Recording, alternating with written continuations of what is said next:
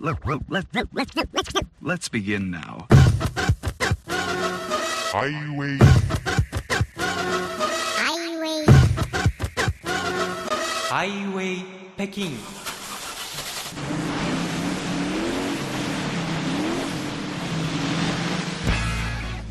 お聞きの番組はハイウェイ北京 シーアールアイ 中国情報ラジオです。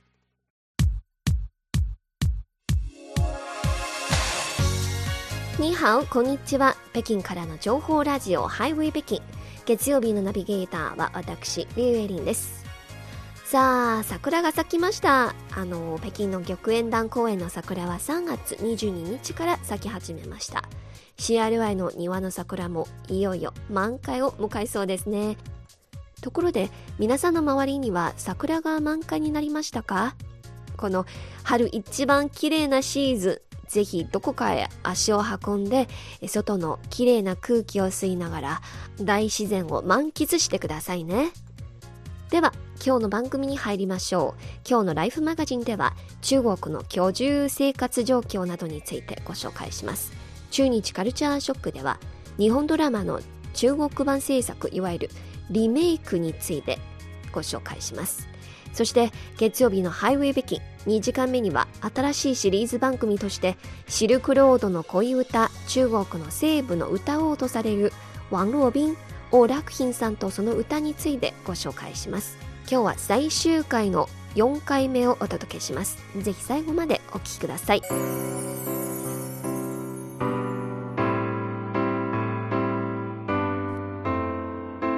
お聞きの番組はハイウェイ北京です。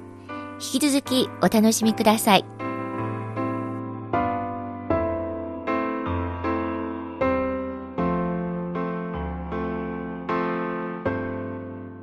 ライフマガジン。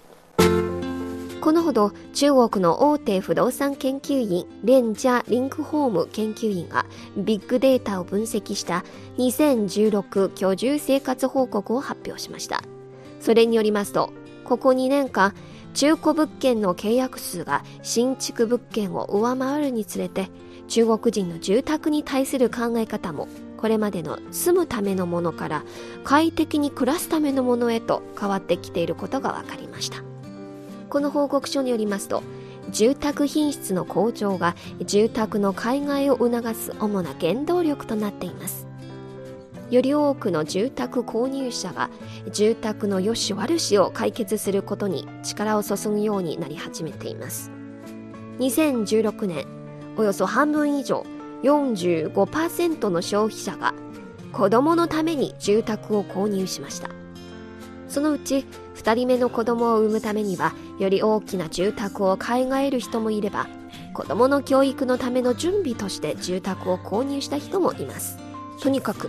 子供と住宅は家庭の幸福感の重要な要素と言っても過言ではないようですね。また住宅の初購入や買い替えによって暮らしの幸福感を得られるだけではなく、賃貸住宅の分野でも新たな変化が起きました。より多くの人が賃貸住宅に精力と資金を投入して長期間の賃貸住宅を受け入れるようになってきています。調査データによりますと、北京や上海ではにせんじゅうさんねんからにせんじゅうろくねんにかけてのよねんかん、初めて住宅を購入する年齢がさんじゅっさいからさんじゅうよんさいに上がってきており、年平均でいっさいずつアップし続けています。まあこのことは大都市に暮らす若者たちはますます長期間住宅を借りて、いわば住宅の賃貸市場に泊まることを意味しています。またにせんじゅうごねん、中国全国でいちおくろくせんまんにん近くの人が賃貸を選択し、にせんにじゅうねんにはいちおくきゅうせんまんにんになる見込みなんです。住宅を借りで暮らす人が増えて、自らの住宅を買う、まあ、マイホームを持つという伝統的な考え方が崩れていることは、より多くの人が目の前の生活に対する質をますます重視するようになったとも言えますね。家を借りている人のさんぶんのに近くが賃貸住宅に精力と資金を投入すると予測されて、はちわり近くの消費者、特に家を借りている若者が、品質が良く賃貸期間が十分安定しているならずっと賃貸住宅でも問題なしとアンケートに答えてくれました。まあ住宅をストックする時代の到来とともに、住宅リソースの流通スピードがより加速するならば、住宅を借りるか購入するかにも関係なく、今の高額の不動産価格、賃貸価格の問題を抑制できる可能性もあると見られています。そして住宅の買い替えや賃貸住宅の取引のスピードを速やかに処理することができれば、流通コストが低くなり、暮らしの幸福感が増すだろうと期待されていますね。ライフマガジン、以上は中国の居住生活の新しい動きについてご紹介しました。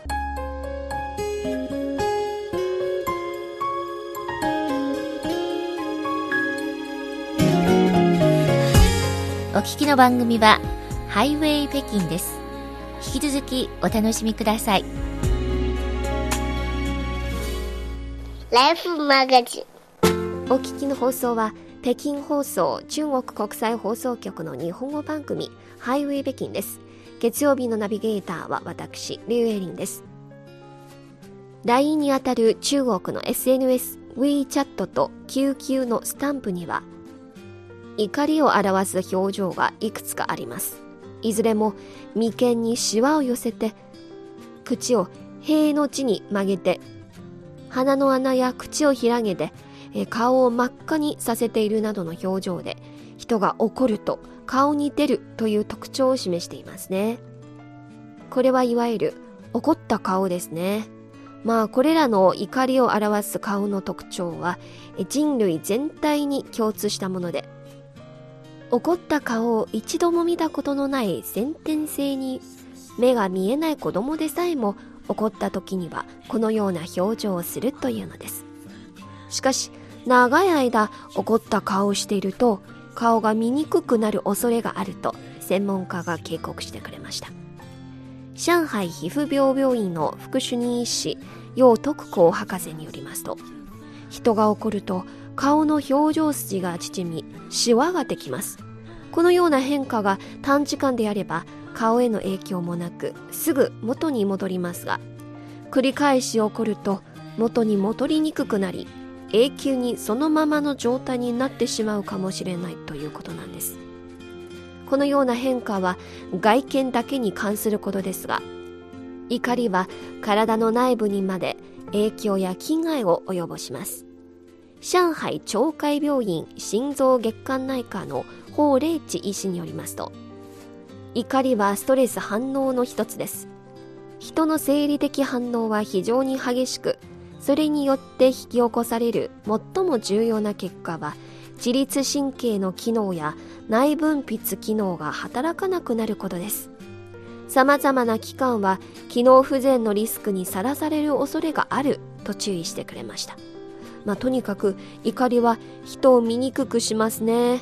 怒りが発生すると甲状腺機能が活発化し、内分泌のバランスが悪くなります。また怒ると血液中の毒素が発生し、毛嚢を刺激するためシミや皮膚トラブルが起こる恐れもあるそうです。私たちの生活では、怒りを示す表情、攻撃を示す表情、自分自身に対して腹を立てている表情など、怒りの表情は様々で、怒る人の個人的需要、動機、感情、態度と切り離せませんね。中国人は感情をあまり表に出さない。中には号泣する、あるいは地団打を踏む女性もいますが、自己表現を抑えてこっそり涙を流す人も多いんです。男性は怒りの表現として攻撃性を出す以外に冷淡な態度を取るケースも多いですね。自分の感情を大っぴらに表したくないため、一人で悶々とする人も多いようですね。心理学の観点から言えば、一部の社会心理的原因によってもたらされるストレス反応は高血圧、感情動脈性硬化症、消化性潰瘍、皮膚病などの心身症を招き、あるいは重症化させる可能性もあるそうです。このほか鬱憤や憤怒などの感情は消化作用を抑制する恐れがあり、心臓血管、筋肉、呼吸、内分泌の各機能にも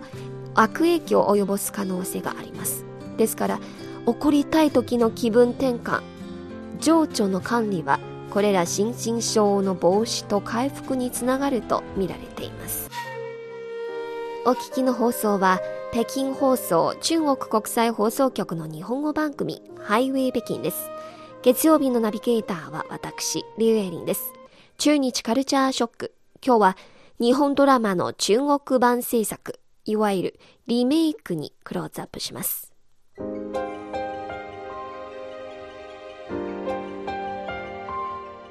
国情や価値観などの違いから生じる中国人にとってリアルに感じられない馴染みのなさをいかに解決してローカライズするかが、ドラマのリメイク版を制作する際の重要なポイントと言えるでしょう。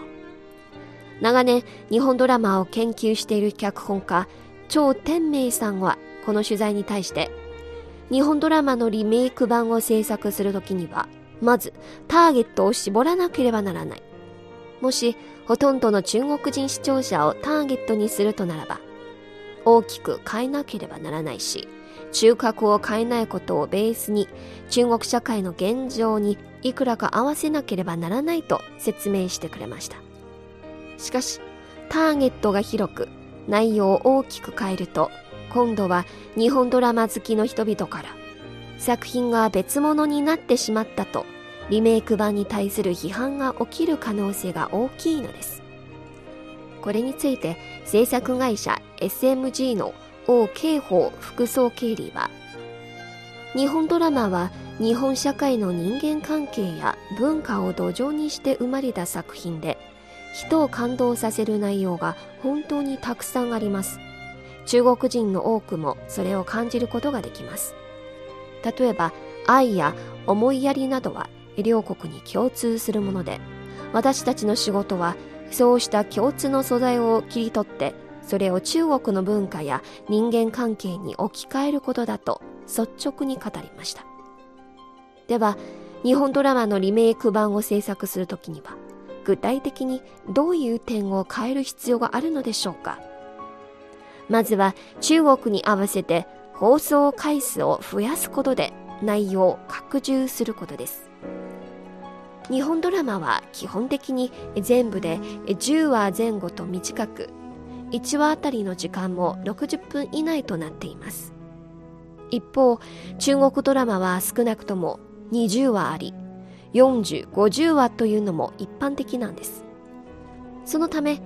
日本のドラマをにじゅうわ以上に増量させるには新たな人物関係も追加しなければなりませんね。必要に応じて随時物語を拡充しながらも、物語の核心に影響を与えないためには原作の脚本家によるサポートが不可欠です。